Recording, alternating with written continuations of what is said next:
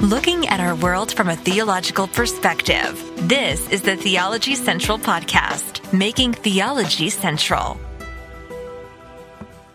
Good evening, everyone. And you probably noticed something is a little different. I mean, not completely different, but different for this particular time and day of the week. It's Wednesday. It's 6:39 p.m. Central Time.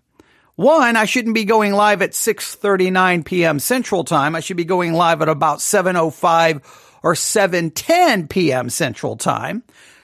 Second, you shouldn't be hearing the theme. No, you should just be hearing me say, all right, guys, open your Bibles to whatever, because I should be coming to you live from Victory Baptist Church. I should be standing behind the pulpit at Victory Baptist Church, but obviously there is no in-person service tonight. And so here I am in the studio located right here in Abilene, Texas.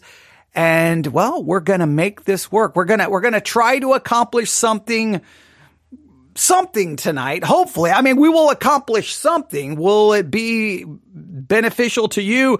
I hope so. Will it be any good? I hope so. Will it advance our study in the book of Jeremiah? Mm, absolutely not, but it will be in the book of Jeremiah. And at least you won't just have to hear from me. So does, does that sound good? So I know things are not just the way they're supposed to work. I know it's not the exact time and I'm not in the right location, but I think this will be beneficial or at least I ask that you give me the opportunity to try to prove that to you. Okay. Are you ready? So let's do this correctly. Good evening, everyone. It is Wednesday, June the 14th, 2023. It is currently now 6:40 p.m. Central Time, and I'm coming to you live from the Theology Central studio located right here in Abilene, Texas.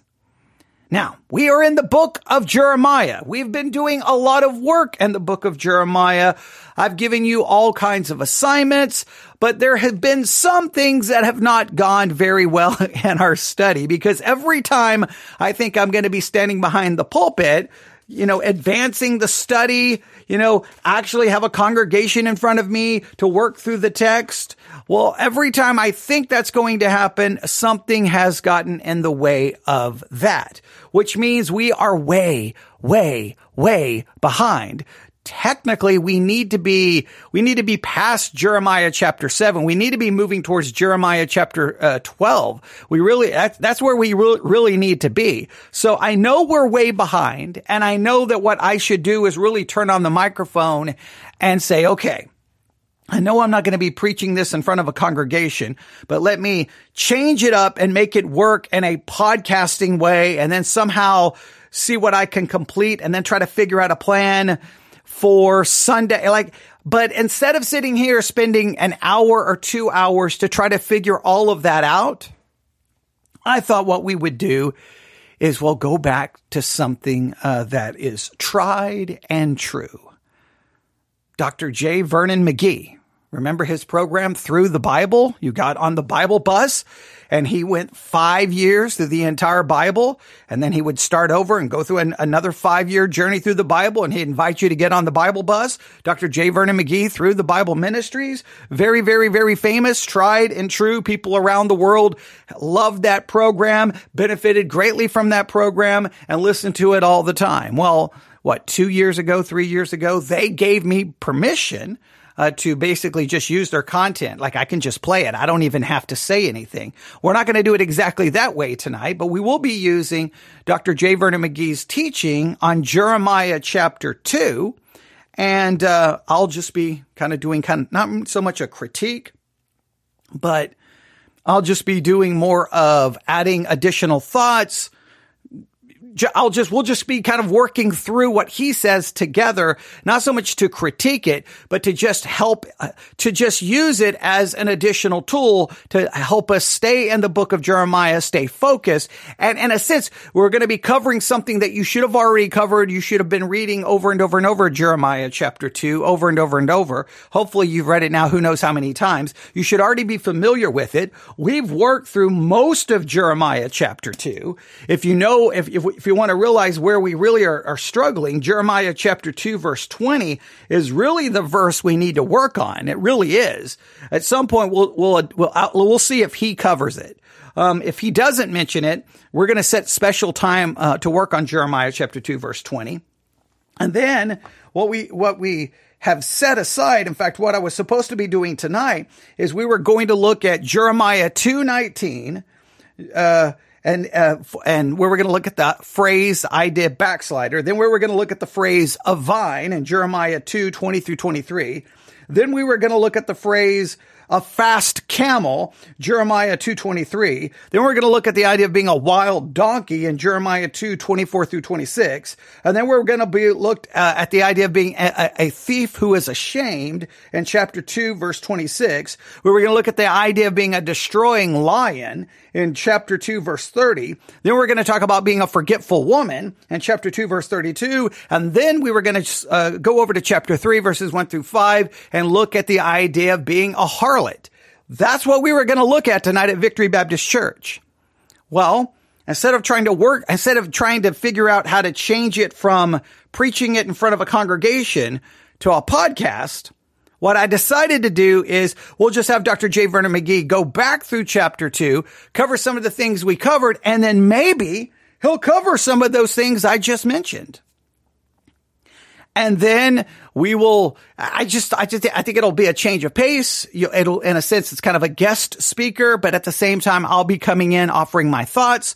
You're, everyone who's been participating in the study, you're going to be, you're going to be able to go, Oh, I, I, I studied that. I remember that. And hopefully it, it will just help you retain it. And then we'll just see where this goes. All right. Sounds good. I, I think it'll be beneficial and helpful. And, uh, we'll see. And then, um, then we'll then well we'll we'll see how it's going to play. I've got a lot of decisions to make and how to figure this out between now and Sunday night. Between now and Sunday night, I, we, I've got to figure out how to get us basically to where we need to be. So um, I'll have to figure that out. But I didn't want to waste time sitting here going, oh I should do this, or maybe I should do this, and I should do this. And three hours later, the only thing I've accomplished is my frustration and silence. In other words, silence for you. You wouldn't have anything to listen to. So I thought this would be a very quick way to start getting us back into Jeremiah while I figure out what else to do and how to do so. So hopefully it will be beneficial. If you feel like this was not beneficial and if you feel like this was a bad idea,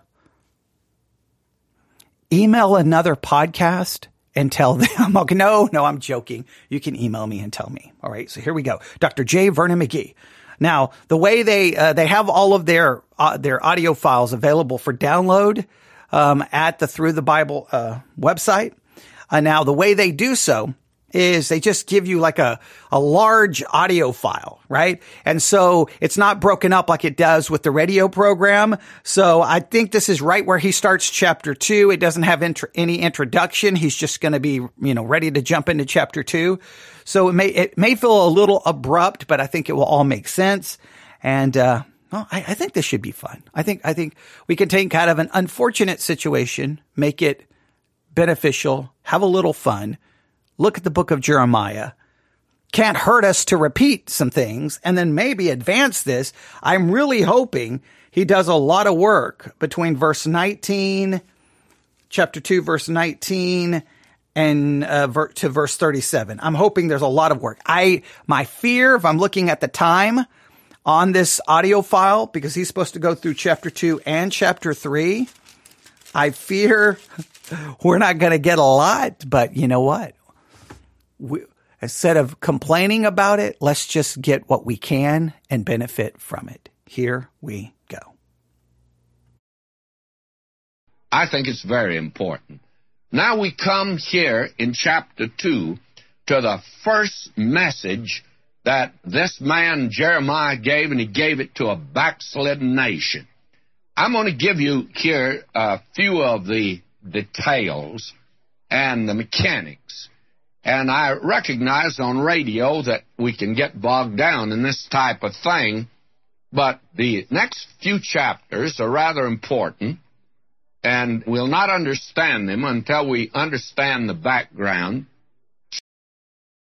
Now that, okay, I'm glad he felt the same way. One of the reasons I've been so hesitant to just fly through chapter two, three, four, five, and just because I know that the study guide basically jumps from one to like, you know, chapter seven, whatever it does. I don't have it, uh, see, do I have it right here?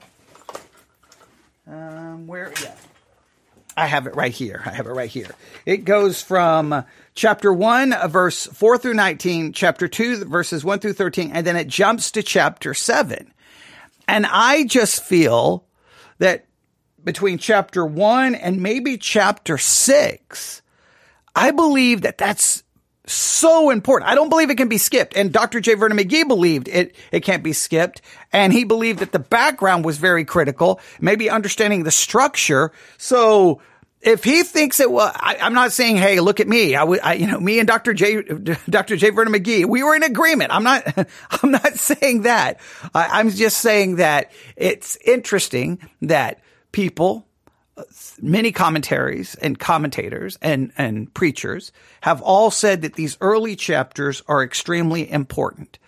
I believe that, so I've been unwilling to skip, even though logic would dictate I need to, considering we're trying to get through the entire book before you know, by the end of August. But I would rather, if we have to, not get to some chapters at the end instead of skipping chapters at the beginning that I think are so essential, establishing uh, important details about the book, how to interpret it, how to its structure. Just I think there's just a lot of important principles. Let's see what things he points out. Here we go. Chapters 2 through 6 was given during the first 5 years of Jeremiah's ministry chapters 2 through 6 was given during the first five years of Jeremiah's ministry. Chapters 2 through 6 was given during the first five years. Now, I don't know if there is absolute universal agreement on that, but obviously Dr. J. Vernon McGee believed there was. Here we go. You see, he began, we were told, in the 13th year of the reign of this man. And these messages were in those first five years before the finding of the book of the law. And then in chapter 7 through 9, the messages there have to do with the cleansing of the temple and the discovery of the book of the law. And that was in the 18th year of the reign of Josiah. And then chapters 10 through 12 you have messages that are messages that came in the time of the period of reform and revival after finding the book of the law. And we're going to discover that that revival was a very surface sort of thing. It was an experience sort of thing. No great emphasis upon the Word of God. And it'll never be a real revival, friends, until there is a real emphasis upon the Word of God. Now, I know that's way ahead, but you may want to write that principle down. There is no revival unless there is an emphasis on the word of God. If you are seeing a revival supposedly taking place and it's singing, singing, singing, singing, singing, singing, singing, singing, singing, crying, people giving, telling stories or testimonies, singing, experience, singing, the events, supposedly miracles, but the emphasis is not on the proclamation of God's word. There is no revival. Not everyone agrees with that. Not everyone agrees with that uh, uh, idea, but I think that that's the only way to judge if it's a revival. It will be based off, is the word of God being emphasized? Are the people being brought back to the word of God? Are they confessing and are convicted and broken because they've departed from the word of God? Do they have a new, uh, hunger for it, a new desire for it, a new passion for it. That to me is revival, and he he believes uh, the same way. So when we get to those chapters in Jeremiah, we'll have to definitely look at maybe the subject of revival. But I think he makes a very valid point there. Now, in order to orient you into where we are, and that's the reason I think the prophetic books should be studied along with the historic books. And therefore, I want to turn back to the 34th chapter of Second Chronicles and see if we can't fit ourselves into this particular place in history. I'm reading now from Second Chronicles, the 34th chapter, beginning with verse 1. Josiah was eight years old when he began to reign, and he reigned in Jerusalem one and thirty years. And he did that which was right in the sight of the Lord, and he walked in the ways of David his father, and declined neither to the right hand nor to the left. Now here's an outstanding king right at the end of the kingdom of Judah. And now I keep reading verse 3. For in the eighth year of his reign, while he was yet young, he began to seek after the God of David his father. And in the twelfth year he began to purge Judah and Jerusalem from the high places and the groves and the carved images and the molten images. And now it was during that period that these first five years that Jeremiah is prophesied. Now, will you notice? And they break down the altars of Baalim in his presence and the images that were on high above them. He cut down in the groves and the carved images and the molten images. He broke in pieces, made dust of them, strode it upon the graves of them that had sacrificed unto them. And he burnt the bones of the priests upon their altars and cleansed Judah and Jerusalem. Now, I, I want to throw in a very practical point here, kind of a very important question. How many times in the history of Israel and Judah, either as a united kingdom or a divided kingdom, how many different times were idols destroyed, graven images destroyed, they were burned, they were turned into ashes?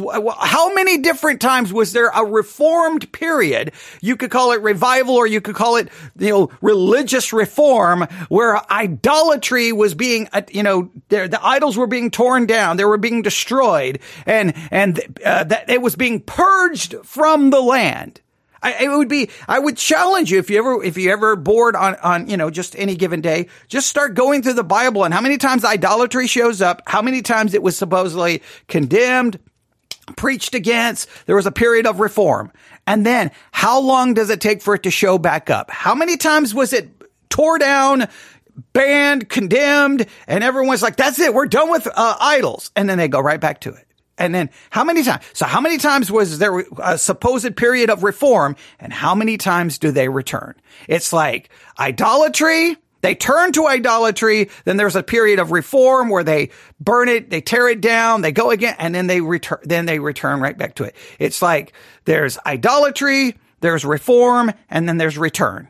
Idolatry, reform, return. Idolatry, reform, return. And the return is return back to idolatry. It's idolatry, reform, condemn it, ban it, whatever you want to call it. And then they return back to it. It happens over and over and over and over and over and over and over again. And you know why? You can tear down all the idols. You can burn them. You can ban them. You can speak against it. But unless you remove the idolatry from the heart, you will never stop it. That's why I say this all the time when it comes to cultural issues. It's the, the issue is the human heart. You can get rid, you can try to burn, destroy, tear down all of the externals. The issue is inside of us. The issue here is no matter how many times they go after the idolatry, in a sense, externally, think of it this way. You can remove the idolatry from the land, or you can, let me say it this way. You can remove the idols from the land, but you can't remove the idols from the heart by simply external action.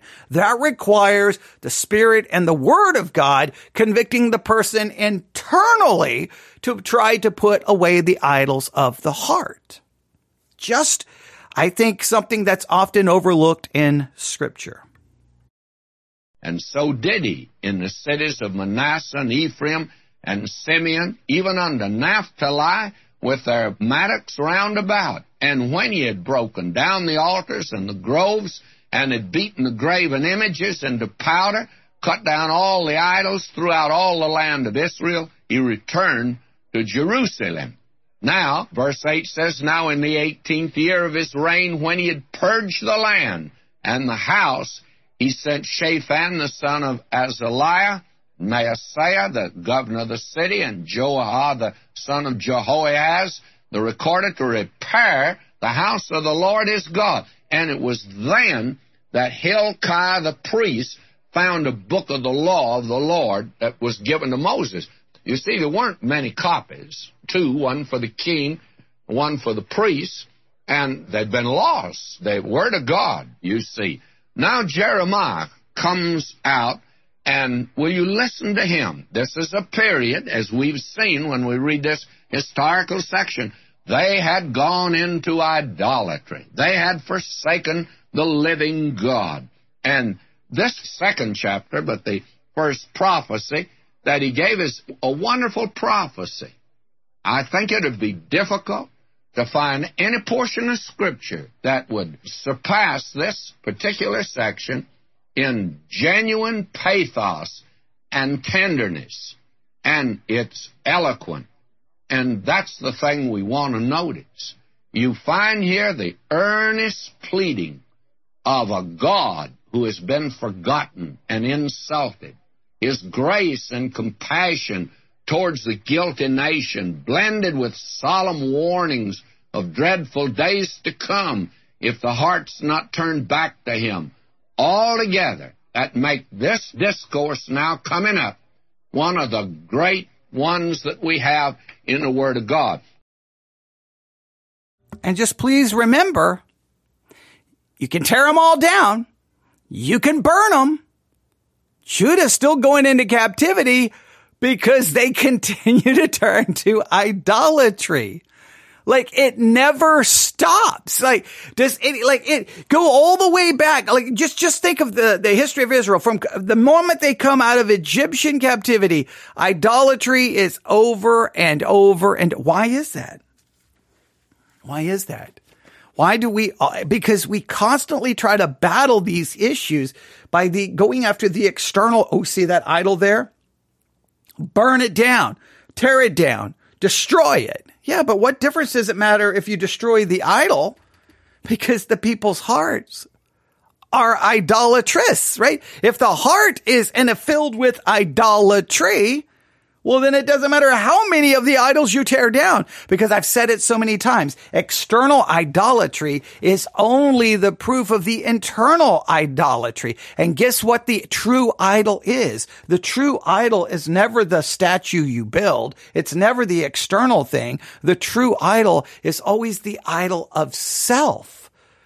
Idolatry, the true idol is self and the external things we turn to and we're like, okay, my idol could be, when people say my idol, you know, I struggle with the idolatry of video games or my career or money or cars. No, no, no, no. Your idol is you. Those things you get and you focus on because they please you. The greatest idol is self. And then the other things we do is just the external result of the internal reality. We want this. We desire this because it pleases us. It gives us something we want, something we need, something we desire. So we give ourselves over to it. Idol, idolatry is, it's this, we, uh, Christians always go after external manifestations of, of internal problems, internal realities, and we think we're going to fix it. pass all the laws you want. Burn down every idol you think is there.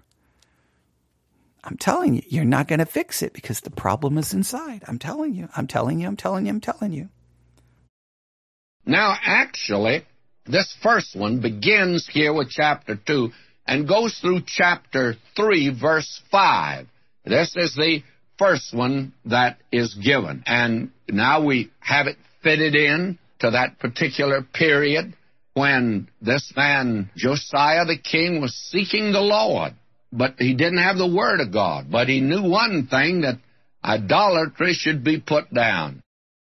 Now, another young man's encouraging him. Will you listen to this? This is great. Chapter 2, verse 1. Moreover, the word of the Lord came to me, saying, Go and cry in the ears of Jerusalem, saying, Thus saith the Lord, I remember thee, the kindness of thy youth, the love of thine espousals, when thou wentest after me in the wilderness, in a land that was not sown. Israel was holiness unto the Lord, and the firstfruits of his increase. All that devour him shall offend, evil shall come upon them, saith the Lord. Now, this is quite lovely. God is doing something, I think, quite wonderful here. He's asking Israel to remember the springtime of their relationship to Him when He called them out of the land of Egypt and how they followed the pillar of fire at night and the pillar of cloud by day. And that was a period in which, out in that fearful and frightful and terrible wilderness, they sought the Lord. And God now reminds them of that. But they are in the land now. And as he said concerning the northern kingdom under Hosea, Ephraim waxed fat and kicked. They're sophisticated now. And they've turned away from the living God and gone after idols. Friends, you can't help but note that there's an analogy here between that nation and where we are today. God is left out today. Our nation was founded by men and women that believed that the book was the Word of God. And everything they did was based on that book. And one of the reasons today that our government is not functioning like it should be, as one outstanding historian of the present, I've quoted him on this program, and he has made the statement that today our nation is control of men who do not know the spiritual heritage of our nation. Now, I'm not going to get into a never ending debate with that. I always so tired. Like our nation is in trouble. Every, every time preachers are always saying our nation is in trouble because we've gotten away from God. And we always say the government's gotten away from God. And there was a time that our government was right. Look at some of the horrible things the government supposedly was doing when they were right with God. Okay. Like sometimes that just drives me, me, me crazy. Like it's always like, okay, we've got, we've, we, if we could get the government to preach the Bible, we would fix everything. Once again, in Israel preached the Bible. They passed laws that were like, you can't do this. If you do this, you don't do this, you do this. And it did not change anyone's heart. They need the gospel. We don't need to try to impose some kind of Christian government or Christian law upon the unregenerate. So this, this kind of thinking has been around in Christianity forever. We always think if we take over and if we put the Bible in its rightful place, then we'll make this country what we want it to be. Well, Israel had God himself in their midst. The Shekinah glory. And guess what people still did? You know what? Nope, we're going back to Egypt. Nope, we don't want you. Nope, we want idols. so, I mean, come on. Like, ah, it just drives me crazy. People don't understand. It's the, it's inside of us is where the problem is. We're away from God today. Now we're going after idols, the almighty dollar. The best news out of New York today is the stock market. The best news out of Washington today is the fact that we're getting in a lot of money and money is the God of the present hour. No, the God of the present hour, no matter what generation you go to, no matter what year you go to, no matter what country you go to, is self. People pursue money because money gets you what you want. Money takes away problems that bother you. Money is the God that serve, that we turn to because it serves us. We're the idol. And think, if you can think about it, we're the, we're the God that we serve and all of these other things are just the things that we want bow, bowing down to serve us. They exalt us. They help us. They benefit us. Oh, I, we always, Christians never seem to, to acknowledge the internal problem. Money is the God of this age and people, no, people are the, they are God. Money bows down to serve them. They may pursue money, but they're pursuing money for what money will do for them. Great is Diana of the Ephesians. Great is the almighty dollar today, and God's left out.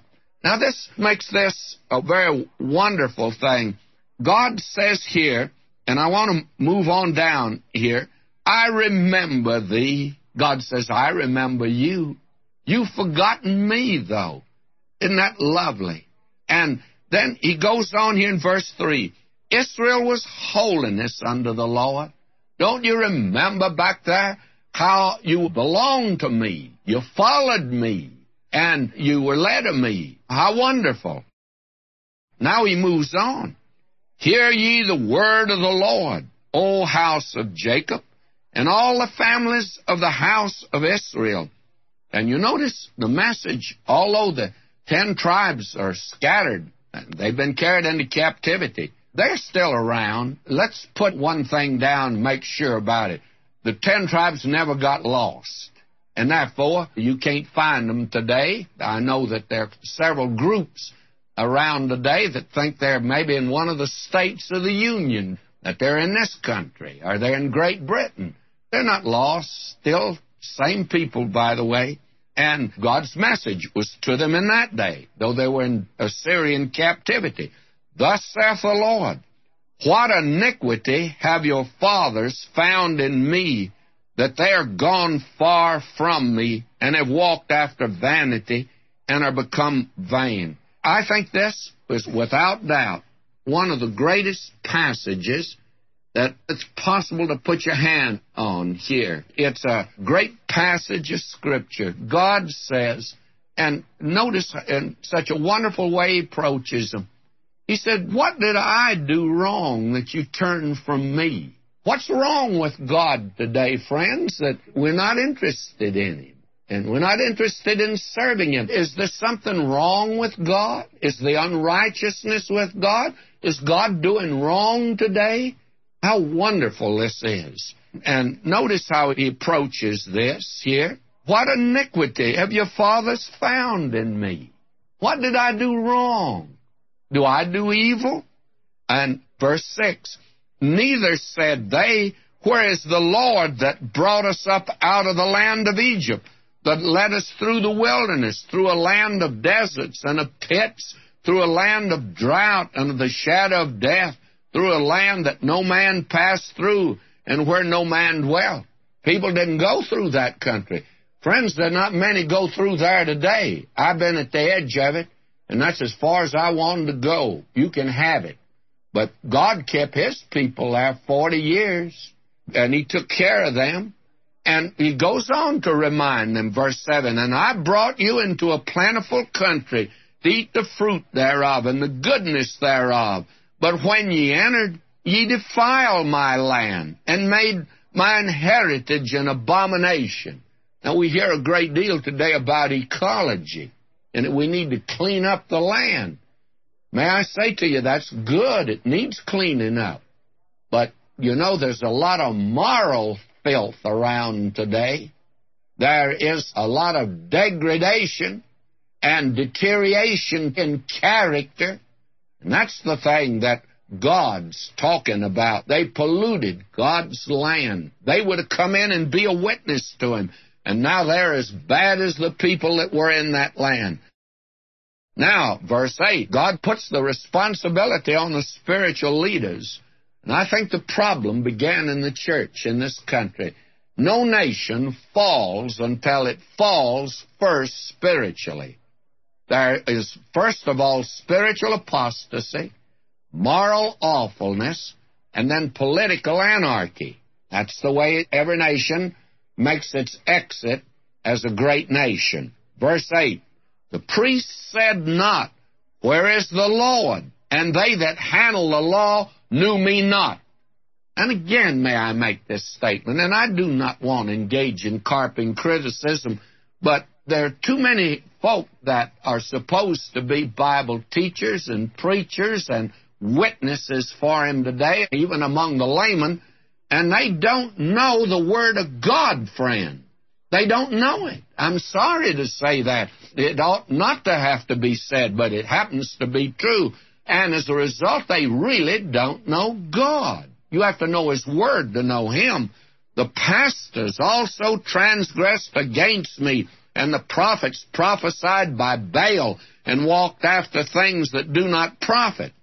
Wherefore, now listen to God though. Wherefore I will yet plead with you, saith the Lord, and with your children's children will I plead. God says, I haven't given you up. I'm still going to plead with you. How wonderful it is. Now notice verse 13. For my uh, we have to stop right there because he just interpreted uh, Jeremiah 2 9, wherefore I will yet plead with you, saith the Lord. And he is interpreting that as pleading, like, I beg you, I, I'm, I'm, urging you, please. But that, we, we've talked about this in great detail. So it's just funny as he's criticizing others for not knowing the word of God as he's condemning others for not interpret, you know, hey, they, they don't know the word of God, therefore they don't know God. And then he quotes a verse saying, Hey, God, God, God says, I haven't given you up. I'm going to plead with you. Remember, most translations will uh, interpret that this way or translate it this way. Therefore, I will bring a case against you again. This is the Lord's declaration. So I, I want you to. I, I, we've already done some work on it, but I want you. And so it's just, I just, I find it funny I think there's a lesson here. There's a practical lesson. Before we criticize others for their lack of knowledge of God's word, we better check ourselves before we criticize others. Uh, look, there's always a time to criticize others. I understand that there's a time. We need to sometimes. But we can never stop looking and criticizing ourselves because right there, I mean, he's, he's just criticized others who don't know God's word. And then he, then he turns and reads Jeremiah 2 9. Wherefore I will yet plead with you, saith the Lord, and with your children, children's children will I plead. See, God is telling him, I haven't given you up. I'm going to plead with you. But is he pleading or he's about to lay out charges against them? Is he about to do so? We worked through this in great detail I would challenge you to look it up. In fact, I'll just quickly just do this really quick. I'm going to unplug my iPad here. I'm going to just go to the Blue Letter Bible app just really quick because ah, oh, that drives me it drives me so crazy. It just drives me so crazy. All right. Jeremiah, this is why I cannot stress I cannot stress this. Whenever you listen to anyone teach the Bible, oh, you it's your responsibility. Look, either you've got two, you've got a couple of options as a Christian. One, just surrender to a magisterial authority and say, they interpret it, they tell me what to believe, I don't, I, don't I don't bear any responsibility. Or two, you take full responsibility for yourself. And no matter what you hear, you're reading, you're checking, and you're verifying. Now that, that leads to major problems because then basically you become the authority. But right here, I mean, this is a, what, I mean, this is a famous, famous, famous Bible teaching program that aired on radio stations. It still airs on radio stations all across the country. He's very well respected. Millions of people have heard the five year journey through the Bible from Dr. J. Vernon McGee. And yet he's reading this in a completely a way that I don't think is, is accurate. He says, I will plead. I will plead. Um, Stra- the the Hebrew word, if I said Greek, I apologize.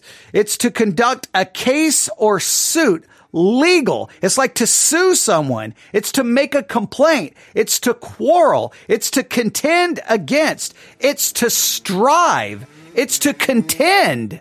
All right. It's not, it's, it, it's, it's to grapple with. It's, it's to wrestle with. It's, it's like God is, is about to say, there, there's all of these kind of, uh, uh, you can look at chapter two, verses one through eight, and you can look at it that how it's written and then all of a sudden God's like, now I'm going to lay out my case against you. And then he lays out his case for a very long time. You can figure out where he lay, you, you know, you can think about it this way. If you were to divide Jeremiah chapter two up, one through eight, what would you call one through eight? And then nine is where he starts laying out his case. So how would you draw a distinction between one through eight versus nine and following? You look at it for yourself and you, and you do that. I would love to get your answers, but uh, but I just, oh, it's just so funny that comes right after criticizing others for not knowing the word of God. And then he clearly is misrepresenting what is happening there. I, I, I just, oh, the Hebrew word, it's to strive, it's to contend. Uh, I mean, if, if you look at Strong's definition of the word, it's, it's to toss, it's to grapple, it's to, it's to hold a controversy. It's, it's to chide, to complain, to contend, to debate. Uh, I mean, now the pleading part may be a part of that, but the, it, this is to lay out his case, his charge against them. So if you're gonna, if you're gonna criticize others for not knowing God's word, then you've got to know it, right? People have committed two evils. They have forsaken me, the fountain of living waters. That's one thing. The second thing is, and they've hewn them out cisterns, broken cisterns that can hold no water. Now immediately he says, "Hey, God, I'm not giving up on you. I'm still going to plead with you." And th- but then look what follows after 2 9. He does it. There's not begging and pleading. There's laying out his charge against them. My people have committed two evils. They have forsaken me, the fountain of living waters, and hewed them out cisterns, broken cisterns that can hold no water. He is contending with them. He's laying out his case against them. And how many people have hewn them out a little cistern and they're drinking at that cistern today? And it's not satisfying them. Men never are satisfied by getting rich. Every man that ever made a million want to make two million. And then two million leads to more. And the same thing applies to fame today. Now, God goes on in dealing with these people, and He tells them about their backsliding. Mentions it now for the first time. Verse 19 Thine own wickedness shall correct thee, and thy backslidings shall reprove thee. Know therefore and see that it's an evil thing and bitter that thou hast forsaken the Lord thy God, and that my fear is not in thee, saith the Lord God of hosts. Now, I'm not going to talk about backsliding today, but next time in chapter 3, you're going to find out that it's mentioned in that one chapter as many times there as it's mentioned in the rest of the Bible. So it must be rather important, you see, here. And therefore, we'll hold that till the next time. Now he's going after them on this matter of idolatry. The Lord won't give them up, but they've reared up their own gods and they've followed their own devices and when man rejects God, he always will make an idol. And the interesting thing is, and we'll have an occasion to talk about this later on, when people make an idol, they always make one that they want, that they like, that they can meet his demands. In other words, actually, an idol is just a projection of the old nature of man. And every idol represents that. And that's what you have here in this particular section. In fact, all the way through this first section, it is a polemic against idolatry. Now, we're going to deal with that in chapter 3 because he deals with that in the remainder of chapter 2 here. And I want to recommend that though I will not be dealing with each verse, that you read this section and read all the way through this prophecy of Jeremiah. Become familiar with it, friends, and you'll be surprised how wonderful it'll come to you. Somebody said, I read the Bible and I don't understand it. Well, I never did understand a geometry problem by reading it over the first time. I had to study it. And I believe that you'll not understand the Word of God by reading it the first time. And too many people put down the Bible when they read it the first time and say, I don't understand it. Keep reading it until you do. God will open up your heart to understand. Now, friends, as we come to the third chapter of Jeremiah, you will recall that in chapter 2 we said that there begins a message there that covers all of chapter 2 and then takes in five verses of chapter 3. And so we want to conclude the message of last time and then begin this new message that he has here. But all of chapters 2 through 6 was given during the first five years of Jeremiah's ministry, and that was before the book of the law was found, but it was during a time when Josiah, a young man like Jeremiah, was seeking the Lord, and he was putting in certain reforms in the nation. And the main thing that he was doing, he was cleaning up idolatry, as we saw. Actually, the nation had just gone over to idolatry and had forsaken the living God. And you can see with the king's help and this young prophet that they had a tremendous effect upon the nation. Now, they went over to idolatry for a very definite reason. And the reason was that that was the easy way as well as the popular way but it was a way that lowered the standards in Israel and had brought them down to a low moral level. Now, chapter 3, as it opens, will you let me read here? They say, if a man put away his wife, and she go from him, and become another man's, shall he return unto her again? Shall not that land be greatly polluted? But thou hast played the harlot with many lovers, yet return again to me, saith the Lord. Now, you see, they had dropped down to a very low level. There was gross immorality in the land. They were given over to that. He mentions that in the next verse, verse 2 of chapter 3 of Jeremiah.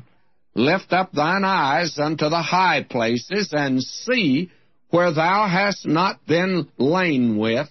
In the ways hast thou sat for them as the Arabian in the wilderness, and thou hast polluted the land with thy whoredoms and with thy wickedness.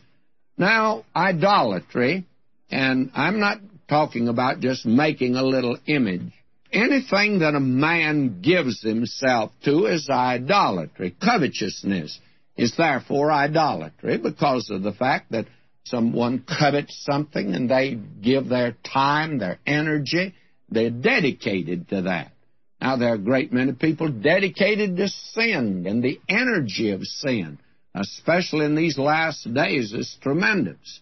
But you see, the minute that a man turns away from the living God, he will turn to something. And it'll be something that he's made. That'll be his God. That'll be his idol. Now, Dr. Morgan has made this very fine statement, and it is a very enlightened statement, by the way, and I want to share it with you now. When a man makes a God according to the pattern of his own being, he makes a God like himself an enlargement of his own imperfection. Moreover, the God which a man makes for himself will demand from him that which is according to his own nature. It is clearly evident in Mohammedanism. Great and wonderful and outstanding in his personality, as Muhammad was, yet the blighting sensuality of the man curses the whole of Islam today. Men will be faithful to those gods who make no demands upon them which are out of harmony with the desires of their own heart. When God calls man, it is the call of the God of holiness, the God of purity, the God of love, and He demands that they rise to His height. He cannot accommodate Himself to the depravity of their nature. He will not consent to the things of desire within them that are of impurity and evil. He calls men up and even higher until they reach the height of perfect conformity to His holiness. God's call to humanity is always first pure and then peaceable, first holy and then happy, first righteous and then rejoicing. My friend, may I say to you that is a tremendous statement. That's I don't know how tremendous it is in one sense because it almost is like, hey, the Christian God calls us to this and, and, it's almost implied that we can get there. No, God demands a standard and a perfection that we cannot keep. And therefore we see our sin and turn to Christ who can keep it. So it, it, it's great to talk about the, the wonderful standard God calls us to, but the reality is we will never meet it under any circumstance circumstances, right? Even those who believe in the true God will be idolaters in some way. Those who believe in the true God are so, are still worshiping themselves to some degree. We are still idolaters. We are self-worshippers. We are sinners. That is a reality, not excusing it. We are to be convicted by it. We first and foremost run to Christ for forgiveness. And then we struggle against the reality, but we do not deny that reality. It's the end of it there. Now, here, God says to these people as he concluded this second chapter here, this is a generation that had gone wholeheartedly into idolatry, and as a result, there was gross immorality.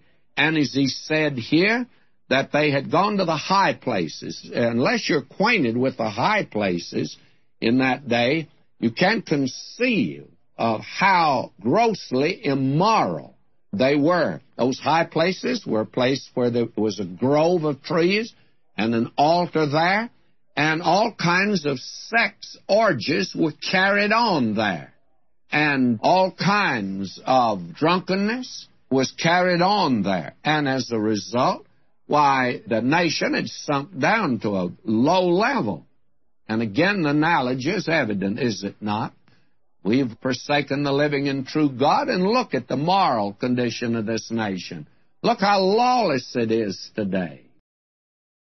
Now it's interesting. He kind of focuses on like actual physical sexual sin. I believe, I, personally, I think the focus here isn't on what they were doing physically. It's that they were, in a sense, being polluted and having many lovers and whoredoms were spiritual was spiritual. I don't think the emphasis is on physical sexual sin. I think it's clearly on spiritual unfaithfulness. Now, if you, if you die, if you disagree, then please let me know if you if you're like no i think he's right. There they were having these you know these all of this f- physical relations in these areas. Maybe they were but the issue was on the idolatry. The issue was on the idolatry. I, th- I, I think I think that's the I think this is one a section that's about spiritual adultery, not about physical sensuality. It's about spiritual adultery. That is what I believe the emphasis is the dishonesty that there is today, the corruption in language in the speech of people. I heard a little fellow the other day cursing like a sailor. My.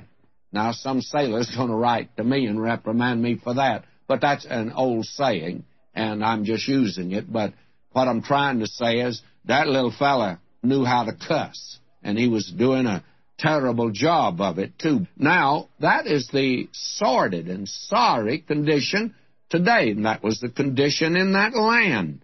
Now, God says, I've already begun to judge you. Verse 3 Therefore, the showers have been withholden, and there hath been no latter rain. and thou hadst a whore's forehead, thou refusest to be ashamed. Two things. God says, I've already begun to judge you. I'm withholding rain. You see, that land today is dry. The greatest need in that land today is water. Just, just a observational, kind of a more of a question. In Jeremiah 2, um, verse uh, Jeremiah 3, I should say, Jeremiah 3 verse 2. Lift up thine eyes unto the high places and see where thou hast not been lain with. In the ways hast thou sat for them as the Arabian in the wilderness, and thou hast polluted the land with thy whoredoms and with thy wickedness. And it also talks about in verse one, pollute, pollution. So polluted, polluted, polluted. And then he's like, I'm going to, therefore the showers have been withholden and, uh, and there have been no latter rain and thou hast, uh, thou hadst a whore's forehead. Thou refusest to be ashamed. So it's almost like, does the rain there correlate with the pollution? Like you're polluted, but I'm not going to give you the rain to wash you or to cleanse you. Or is it not connected in any way, shape, or form? It's just like, hey, it's not going to rain because of your sin and you refuse to acknowledge it. You have no shame. You have no guilt. You won't, you're not in any way? Or is it more like a play on words? Hey, you're polluted, but I'm not going to since cleanse you because you refuse to acknowledge your guilt. I don't, I don't know what uh, you can, you can let me know what you, you think there. They don't need oil. Somebody says, wasn't it too bad that Israel didn't find oil down in the Negev? Well, they found water, and that was much more precious much more valuable to them than oil. They need water in the land. Now, God began to withhold the water from them. And I believe that when they are there under the blessing of God, they're going to get all the water that they need. God says He'll supply it. And I think God judges us as a people, as a nation, because of many of these things that have happened to us. We've had so many national calamities over the period now of the past months and several years, but doesn't wake us up, doesn't bring us to God at all. Now we come here to this second message that begins here in verse 6. And we'll stop there. So, a lot of things to consider there. A lot of that I know was repeating and just reminding and trying to help you get a better grasp of some of those things. Uh, what I really, I still want you to just to remember, I want you to work hard on Jeremiah 219. Okay. They were backsliding. They were backsliders. Okay. What did it mean for them when God was referring to them as backsliders? What did it mean for Judah, for Israel, and what and how do you see yourself as a backslider? They were a vine. What did that mean for them? What does that mean for us? They were a fast camel. What did that mean for them? What does that mean for us? They were a wild donkey. What does that mean for them? What does it mean for us? They were a, an ashamed thief. Uh, and, chapter 2 verse 26 what did that mean for them what does that mean for us they were there there's a, a phrase there about a destroying lion. What does that mean for them? What does that mean for us? There were a forgetful woman. What does that mean for them? What does that mean for us? And they were a harlot. I stress that the harlot was spiritual adultery. I do not believe the emphasis there is on physical sexuality, but on spiritual adultery. I don't think there's, I, I, I don't know how you would uh, deny that, but I would challenge you to work on those things and then please, please, please, please, please, please, um, read. You just need to be reading Jeremiah 1 all the way through chapter 12. Jeremiah 1 through chapter 12. Or, or Jeremiah, yeah, Jeremiah 1. Yeah. Yeah, all the way through, all the way up to chapter 13. So I would just say Jeremiah 1 through 13. Just read Jeremiah 1 through 13. I may probably stated it differently before, but just go ahead and just read all of that. Read it, read it. What you're struggling with, what you don't understand, let me know. Of course, we will, we will work on it some more. Um, but there you, I wanted at least, I wanted at least get, um, I mean, we're right almost at an hour. I wanted at least get an hour in and, uh, uh, maybe we'll, we'll come back to see what he had to say about the rest of chapter three.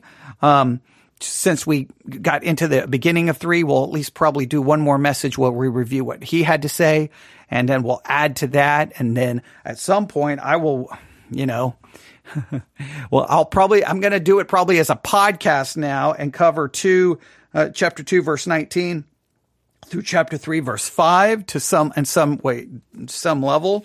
We may do a little bit more work on chapter three, and then we'll try to do some summaries on four, five, six, and seven. Uh, we'll try to do maybe some work, uh, some summary work on all of those, uh, maybe Sunday at Victory Baptist Church. We will see. So there's a lot of uncertainty moving forward, but I hope that that kind of uh, review, reminder, and some important practical points that we pointed out there. Hopefully that was beneficial. Let me know how you're doing in your study. Newsif at yahoo.com. Newsif at yahoo.com. That's newsif at yahoo.com. And I will stop there, not because I want to or even feel like that we're in a good stopping place, but because we're at 60 minutes and 49 seconds. So we'll stop. All right. Thanks for listening. Everyone have a good night. God bless.